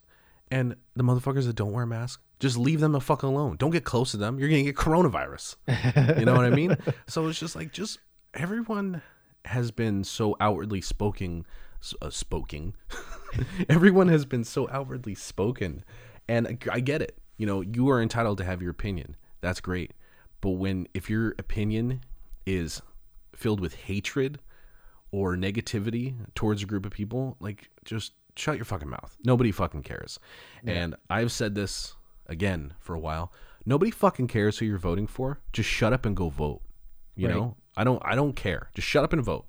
If you're really outwardly like this is what I'm doing. I am pro this, pro that. Put your money or your time where your mouth is. You Yeah. know, if you are going to, you know, if you're going to post like the hashtag save our children, like why don't you donate to a cause or donate your time? Like Right. and don't get mad at me for not sharing your fucking hashtag, you know? Right. Or do some research behind that hashtag in general. But yeah. yeah. Well, so for my birthday, I had a I had a donation thing set up because Yeah. you know around that time was a lot of hashtag Save the Children, which is you know I'm not for those of you who don't know, it's very pro QAnon and anti-Semitic and all this other fucking Exactly. And, you know, the basement where they're drinking like the blood of, of children that are in distress. adrenochrome, dog. Adrenochrome. Adrenochrome. and all that fucking ridiculousness. But, Anyways, so I had I had did I had done a, a uh, why can't I talk today? I did a fundraiser, a birthday fundraiser for Thorn, who is it's the company that um, Ashton Kutcher and Demi Moore own. oh, nice. To they have they're like putting together online tools to help save um, children that have been trafficked or might be trafficked, and you know they've they've saved over six thousand kids' lives and well beings since they started in 2012. Yeah. And I was like, why is only my liberal friends or my people who are just left of center the only ones donating here? Like, where where is all my hashtag save the children? Mm-hmm. Like, Yep. and and there's there's so many you know so many things like that, and you know, I- mind you, I, I, raised five hundred dollars for Thorn. Sick, dude. That's fucking awesome, man. And and you know, I I personally don't give a shit about getting political and like people knowing where I stand. Like I'm totally fine with it. And that. no, no, no. I'm I'm totally fine with with, Oh, with okay. talking about it. I don't I don't I don't care. You know that people know where I stand. Where the band in general, we've you know have taken steps to to support causes that we support, and Yeah. um, you know, so we were selling some some masks and we donated to like COVID relief and That's you awesome, know, selling some masks and we donated to the UCLA and, and Black Lives Matter and stuff. And Yeah. so um, we're not uh we're not super outspoken in regards to that stuff, but stuff that matters to us and and you know that we feel like we can make a small difference. Uh, you know, we will. But yeah, shit like that. And and you know, again, this topic has been talked to death. And you know, again, we don't have to get too much into, it, but it's like abortion as well. It's like, okay, you're so worried about what happens before, but put your money and, and your time and everything where it is after. I don't see you fostering a fucking child. I don't see you Yeah. like right, but you're so worried about it. But yeah, Do you know what really cracks me up is um, um, conservative conservatives. And again, if you don't already know where I stand and you listen to my podcast, like you need to do some research. Um, my and I'm talking about like the super super right. I'm not talking about people who are just a little bit, you know, Right. lean into the right. I'm talking about the mega conservatives, where they are anti pro-choice, they are pro-life, but they are for the death penalty. Oh, dude, it makes fucking no sense. It makes no fucking sense, especially with the percentage of people that are put to death that are found to be innocent. So even if, if that number is fucking 3%, that means there's 3% of people put to death that are innocent. Now, where I stand on that topic is a little weird because Yeah. I am for it, Yeah. but there needs to be a 100% like we there is outstanding evidence like this motherfucker was caught on tape there was three witnesses there was like there needs to be unequivocal fucking proof Right. that like this person did something horrendous. Like none of this word of mouth shit. Like you need to have at least five or six people be like, "Yo, like eyewitness testimony, fucking Yeah. when they do the drawing of you or whatever. Like you got to get like six of those motherfuckers. Like it can't just be. I think what it was like three. I think they were like, if you Yeah. have three eyewitnesses towards you, you can be convicted. So Yeah. there's a there's, lot there's of a it, that's tough though you know and it's it's um i i think in my personal opinion like you living the rest of your life in jail no parole is is you know death i think is it's easy yeah. Um so i think you living the rest of your life in, in prison no parole is is you know for for the the gravest of offenders right for the mass murderers and you know whatever Mhm. whatever you want to throw into that um but i know that what what they use even to um you know execute prisoners there's like no there's no checks and balance in that system Yeah. so like they're using, you know, wh- whatever chemicals that they're using and everything. They can't have doctors involved in that because of the the the oath that doctors take yeah. Yeah. Yeah. to not use, you know, to to harm others. Yeah. So that whole system and what pe- what's used is like entirely unchecked. So it's like even if you say okay I'm, I'm for the death the death penalty as long as it's you know we can find the stuff and it's done in a humane way so that they're you know it so many dudes are like no like it, I, I survived this first go around and for 15 minutes it just felt like my blood was on fire and now they got to do it again Ugh. Yeah, well, I mean, you know, when it comes to stuff like that, I mean, depends on what you think is humane. I mean, like lethal injection you, and euthanizing somebody, I guess. But if, like you said, there's no doctors involved, there's no way to to figure out if like you said the doses are right or if this this thing's correct Right. you know and then i i just i realized recently that a few of the states that do have the death penalty still like some of those motherfuckers are still using like the gas chamber and firing squad Jesus Christ. Jeez. or you know i mean i think there might be still some states and granted i read this online so you can take that with a grain of salt i am right. i'm a fucking idiot and i don't and i'm not like you know i don't know for 100% this is Right. just something i read online so you can take that with at face value but i mean and i think there's still motherfuckers using the electric chair Wow. like we all saw the green mile dog like Yep.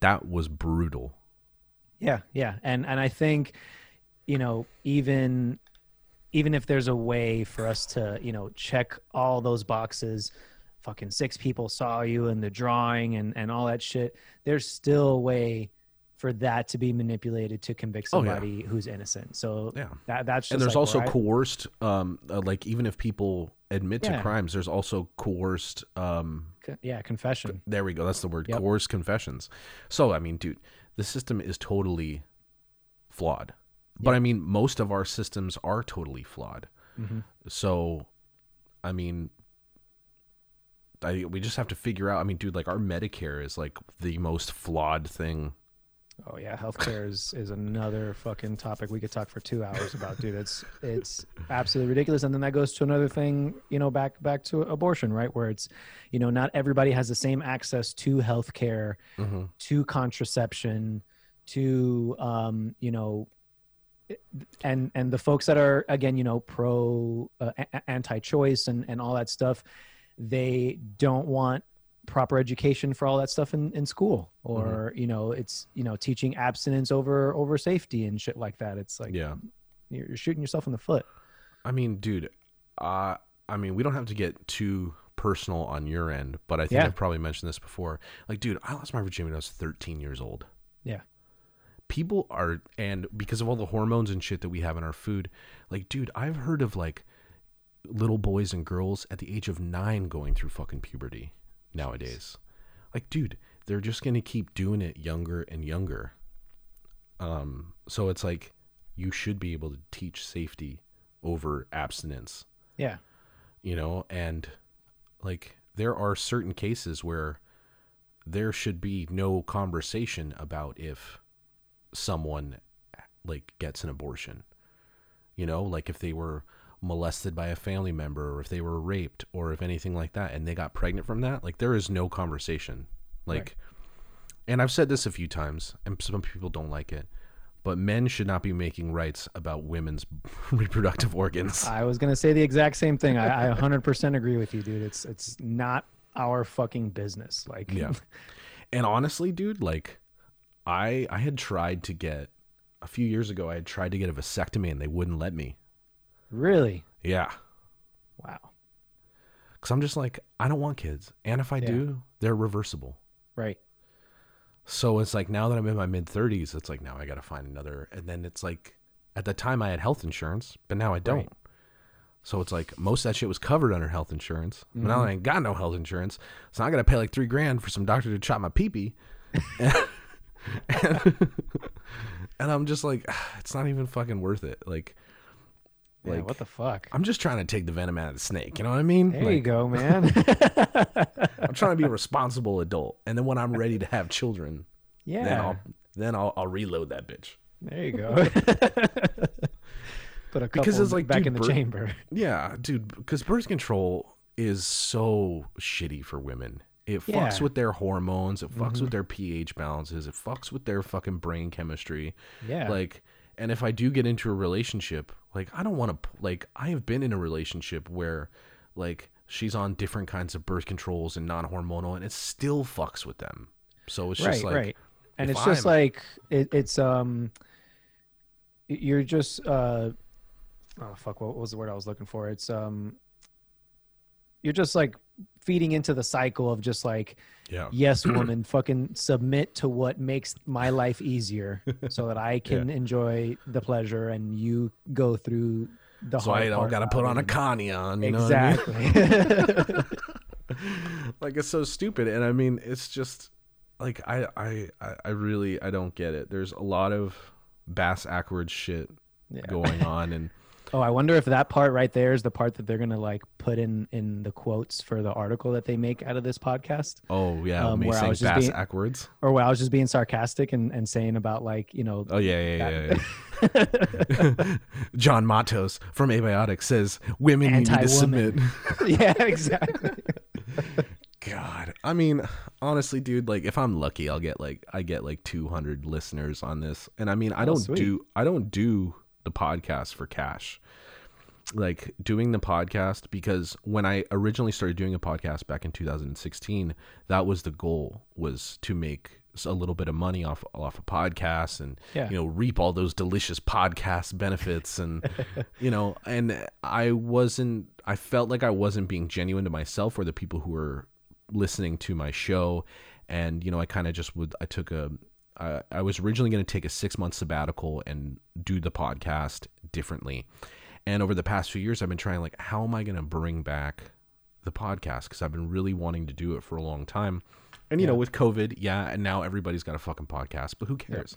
Yeah. like um i i just decided like instead of doing like the oh how did it all start out for you john you know like you know give, give me the details of how did you get to where you are right now Yeah. and because i mean i've told my origin story so many fucking times i could Right. literally do it in an uninterrupted five minute segment Yep. so I was just like, my reach goes towards my peers who are, you know, guys like you and Andy James and stuff like that. So I'm like, I- I'm like, why would I not talk to the dudes who I'm in, like their peer group?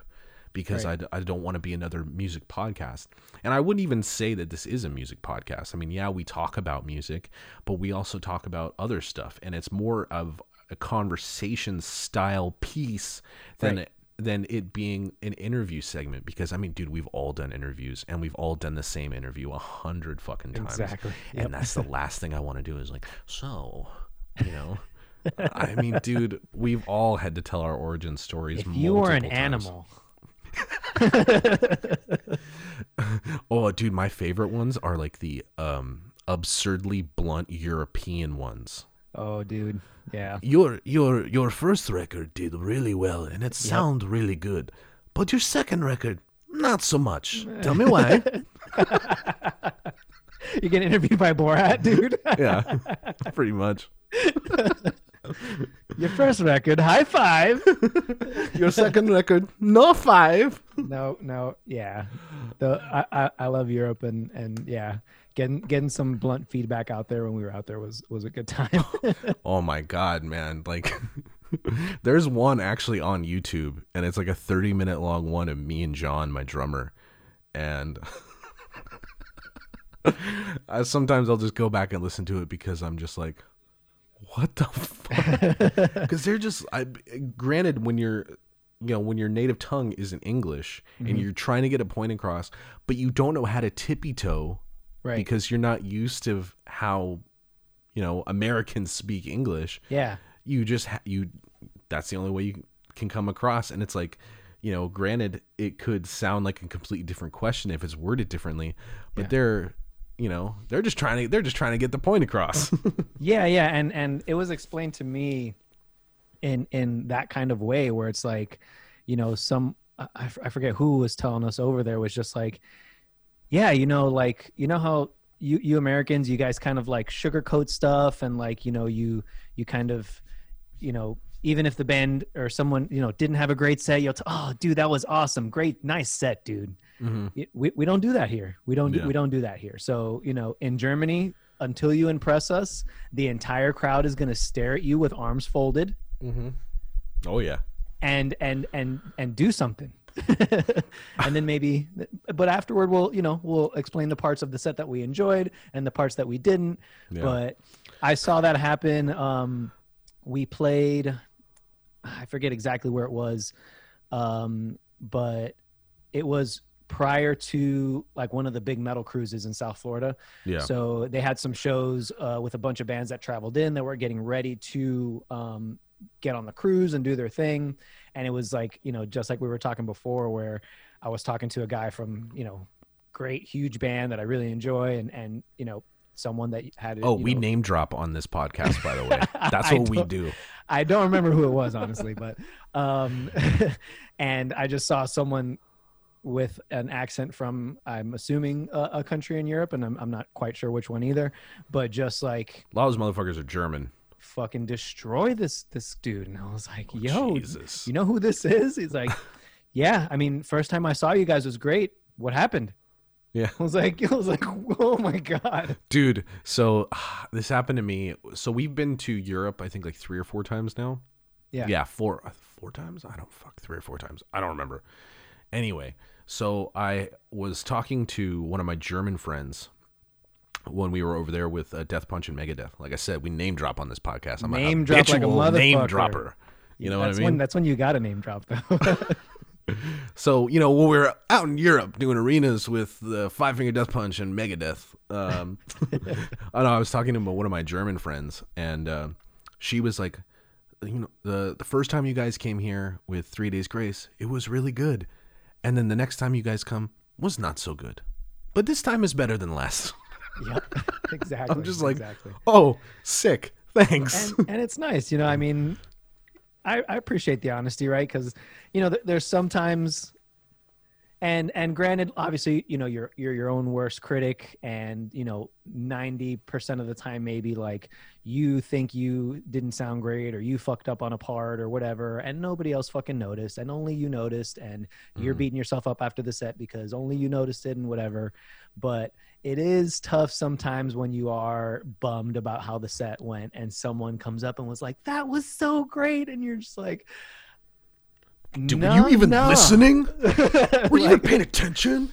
I, appre- I appreciate you my pedal cut out during the solo i played two notes of the solo and i was scrambling on the floorboards trying to get my shit to work it was not a great Oh. set Like, Speaking of floorboards, dude, what, what are you? What what kind of rig are you using right now?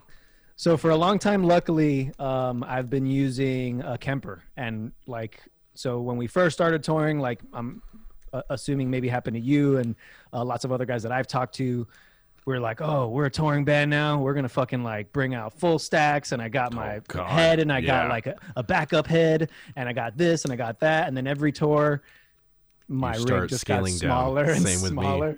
My Dude, I used to bring out two bass cabs and two heads. Yep, one was dirty, one was clean. So I was doing the same shit, and I was like, and then I, I went Axe for a little while, and was still doing like a power amp um, coming out of like a 5150 and a cab and everything. Oh, And then I got the Kemper, and eventually I'm just like, I'm going DI. I just got the Kemper. We play decent enough venues. All I need is, uh, uh, you know, me a little bit coming out of the the monitors. Sounds good going in front of house. Simple, a fly rig. It's my fly rig as well. If we're playing Europe, Yeah. I just need my Kemper, my guitar, and then a MIDI pedal to just switch patches. Super Yeah. easy. yeah. So I was doing like, you know, full heads and cabs and you know, fucking eight tens galore and like Yep. all these different pedals. And then like I had my guitar tech Tim. He like built me like this um like loop switcher rig so I could like switch between like three pedals and have like a clean Yeah. tone and a crunch tone and an overdriven tone. Yep. and uh and after we got home from Europe, I was just like, dude, there has to be an easier way because I took a head and all these pedals like in a rack over to Europe. Ugh. Everything got destroyed. Yeah. Everything got destroyed, and I was just like, so I pre-ordered the Quad Cortex from Neural DSP. Nice. So I'm gonna, I'm waiting for that to come, and I'm, I'm really, really, really, really excited for it from all the videos that I've been seeing, just because like if I could just literally have everything, and I even told uh, Robbie Brown, our, our front of house guy, the other day, Oh, I don't know. Robbie Brown's doing front of house for you guys. dude, he's worked with us for almost three years. What? Oh shit! Yeah, I met Robbie. He was doing sound for the Contortionist. Yep. I was just catching up with him not so long ago. Oh, shout out Robbie Brown. What's good? man? Yeah, Robbie Brown sound.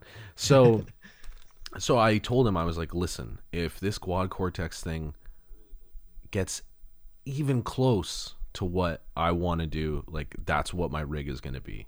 Yeah. Um, I want to just get one of those like those temple boards, put the quad cortex on there, and if I have any external analog pedals that I want to use, I want to be able to fit those pedals on there. Mhm. I want to put my power supply like you know those ones like uh like Voodoo Labs has where you can plug like Yeah. a couple you know actual regular three prong things in and they feed out a couple more power or whatever, Yeah, uh, yeah. and then put my wireless underneath the board too. I literally want that to be my rig, and I can take it all over the world, and I can not only play bass but I can play guitar on it as well. Exactly. Exactly. So I'm really hoping sick. that this this quad cortex is it like if if if it's anything like the plugins, I'm not worried. yeah, yeah. Plugins are great, and and I've been seeing a lot of hype around it too. So yeah, fucking when you get it, let me know, and I'll keep an eye out for some demos and shit. Yeah, and but so it's funny. I I saw I can't remember. I think it was Erica Toon, who's a bass player, Yeah. and uh, he's like dummy proof your your your floorboards. So he's like get these little fucking quarter inch. Uh, what are they called? They're called Like rubber feet? quarter inch flush mount metal hole plugs. So like like you know if you have like the Kemper board and there's like all those fucking quarter inch plugs that you're not using, Yeah, yeah, yeah. you plug these little bastards in there. Oh, that's so a I good idea. I pre-bought like 20 like 25 of them are like you know like 6 bucks on Amazon. Yep. So I'm like I'm getting all these things like I'm buying my my the pedal board for it. Just ready know. to pimp out your fucking quad cortex before it even gets in. yeah, pretty much. well, because like with the temple with the temple boards, you can you can have all these like modular stuff attached to it. Yeah. So I can have, you know, stuff like running power through, you know, every, and it looks all clean. yep. Like you know, I could put like a, a, a um, XLR cable into the the main out of my amp. But if I don't want to keep fucking around with that or moving it in and out, I can plug that into a mod, a modular, um, like uh, quick connect or the the Speakon Yeah. in the side of the pedal board. So like everything just comes out of one side. It can come out of one loom and Sick. be you know cohesive. So Yeah. And I'm just I've been nerding out on it. And I'm I'm like, yo, they did like five seconds of a bass test of like a bass tone that I would have never used Yep. in one of the Quad Cortex videos. I was like, yo, boys, give me something, give me something else besides like a P bass through a 71 Ampeg. Right. Like I get it, that's what that sounds like, and it sounds Yep. great, but like what you got in there like let me see like what what does your mesa boogie um model sound like what does Yeah. your ampeg modeler sound like what does that sound like Like, that's what i want to hear because i'm not gonna i'm not gonna sit here and fucking profile shit Yeah. Yeah. I, I didn't do that with the Kemper either. I but the um the community for like profiles and stuff with Kempers is is awesome. So I'm using like um stuff from Alex from Whitechapel and oh chat Um, wapple Jack Wapple. oh they're doing a new record right now mark lewis They hits me yep. up all the time like for he's like well, he's like because he doesn't really like the way that dingwalls record which is Yeah. fine you know not everybody has to like dingwalls and that's fine Mhm. Um, so he's just like, I was trying to get him to borrow one of my combustion bases that I put Nordstrand pickups in. He's like, Hey, where can I get those Nordstrand pickups? And I'm like, Oh, they're out here. You have, so they have to do it for you. And he goes, Ah, Yeah. It's like, why don't you just borrow mine, dude? He goes, Oh, like, can I? And then I never heard from him again. And then he'll hit me up like randomly, like, Hey, do you think? Because I tuned to fucking G, and I, you know, my past bands have tuned to F sharp, you know, Yeah. octave below, eight string guitar tuning. Yep. So he's always hitting me up for like, yo, can I use this? I'm like, listen, you can use that, but you're gonna need a bigger gauge string. And it's like the bigger gauge string, the more beef that's behind it. I was like, you Yep. want all that beef or do you want the definition? You know? What you gonna do with all this beef, Mark Lewis? I love Mark Lewis. Actually, um, do you have a superior drummer? Um, do I have Superior Drummer? I think I do. I'm pretty sure I do. I, I was using uh, Get Good Drums also. I don't know if I have Superior. So. I love me some Toontrack, and I've been using like EZdrummer, Superior Drummer 2. Yeah. And uh, I was very fortunate for them to send me Superior Drummer 3 and Oh, all sweet. like the death and destruction. Like I have everything from Superior Drummer 3. Oh, nice. and uh, there's a Mark Lewis um, drum kit section in there. Yep. So if you go to the Yamaha BB kit, that's actually the that based off of the Bad Wolves um, drum kit from our first record, and the BB No stands shit. for Bobby Boecklin. So John That's loves sick. the name Bob for some reason. Okay. So I guess Mark Lewis calls him Bobby Boecklin. So the Yamaha BB kit is the Yamaha John Boecklin kit from That's the, dope. from Yeah, I'm gonna first need to check that out. So I use that for everything. Uh, the only thing I, the only thing, so the snare is like really nice. It's got a really nice reverb on it. The only thing I ever have to do is just turn the kicks up just a little bit because that snare is so snappy and overpowering Yep. that like I can't ever hear the kicks. But other than that, it's it's my favorite kit on there. And I know there's a few like Andy Sneap ones. There's a Yeah. few, and then there's like a few electronic kits. But then I just downloaded like a bunch of synthwave drum kits, the like Roland 808 drum kits, or like Yeah. the Lin LinnDrums are my absolute favorite. Ooh. Um, it's like that's like the standard fucking synth pop fucking drum Yeah. kit. You know, soup, dry as fuck too. I'm gonna have to check that out. But uh, but yeah. So, where can people find you on the interwebs? So if you're trying to find me on the internet, uh, you can look me up on Facebook. My name is uh, John Matos. You can look up the band Abiotic. You can find us on Facebook, uh, facebook.com slash abiotic band. And same thing on Instagram, abiotic band. I'm pretty sure we're on Twitter in some form or fashion on abiotic, but I never fucking use it. And um, but you can still follow us on Twitter if if uh, if that's your your bag and I'm on Instagram as well as Abiotic John. You can also follow the podcast. Facebook uh, is the Big Shred Podcast. Twitch is also the Big Shred Podcast, and then Instagram I think is just at the Big Shred. Yeah, and then is your YouTube channel the Big Shred Podcast as well? Yeah, yeah, yep. So YouTube is uh, the Big Shred Podcast, and then the the Abiotic uh, the band has a podcast. or uh, Jesus Christ, the band has a YouTube channel. Yeah. we're called Abiotic, and you can Yeah. look it up. Fuck. Do you, does your band have a website? No, so uh, we Face- have a Bandcamp. Yeah, so Facebook, we've got Bandcamp, so you can. Uh, Where can people Abiotic- buy your merchandise? indie merch? So indie merch, uh, you can look us up, Abiotic, and and all of our shits on there. And the new record will be available for pre-order very soon. I imagine sometime next month. I have an exact date, but I'm just gonna say I imagine because you know to not not say exact dates. But This uh, is this is going to come out in like three weeks. So is it okay? So then it'll probably it'll probably be available for pre-order if it comes out in like three. If it, yeah, it'll be available for pre-order, so you can pre-order it. Uh, pre-order it pre-order at, right uh, the fuck now. right now uh, at the Artisan Era. It'll be available for pre-order on Bandcamp as well. And there's tons of cool pre-order packages. And if it's not Is out there a for T-shirt pre-order, pre-order? There is. So All if it's if it's not out at the time that this comes out, you can potentially hopefully edit this out for me. But uh, there's a T-shirt uh, pre-order package. Um, there's one with the album art. There's one with our newest Dragon Ball Z theme T-shirt. Oh, I saw that. I think. It's going to be Broly versus Blanka from Street Fighter. Oh yeah. Super fun T-shirt. We've got flags too of the of the album art, which I'm super stoked on, and then we're gonna have three different bundles with uh, three different vinyl variants. Oh, sick. I'm Hell really stoked on too.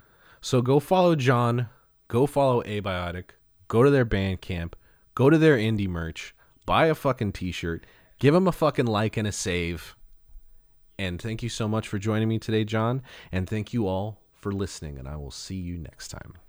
Thanks for having me. I'll see you guys around. All right, everybody. Thank you so much for tuning in.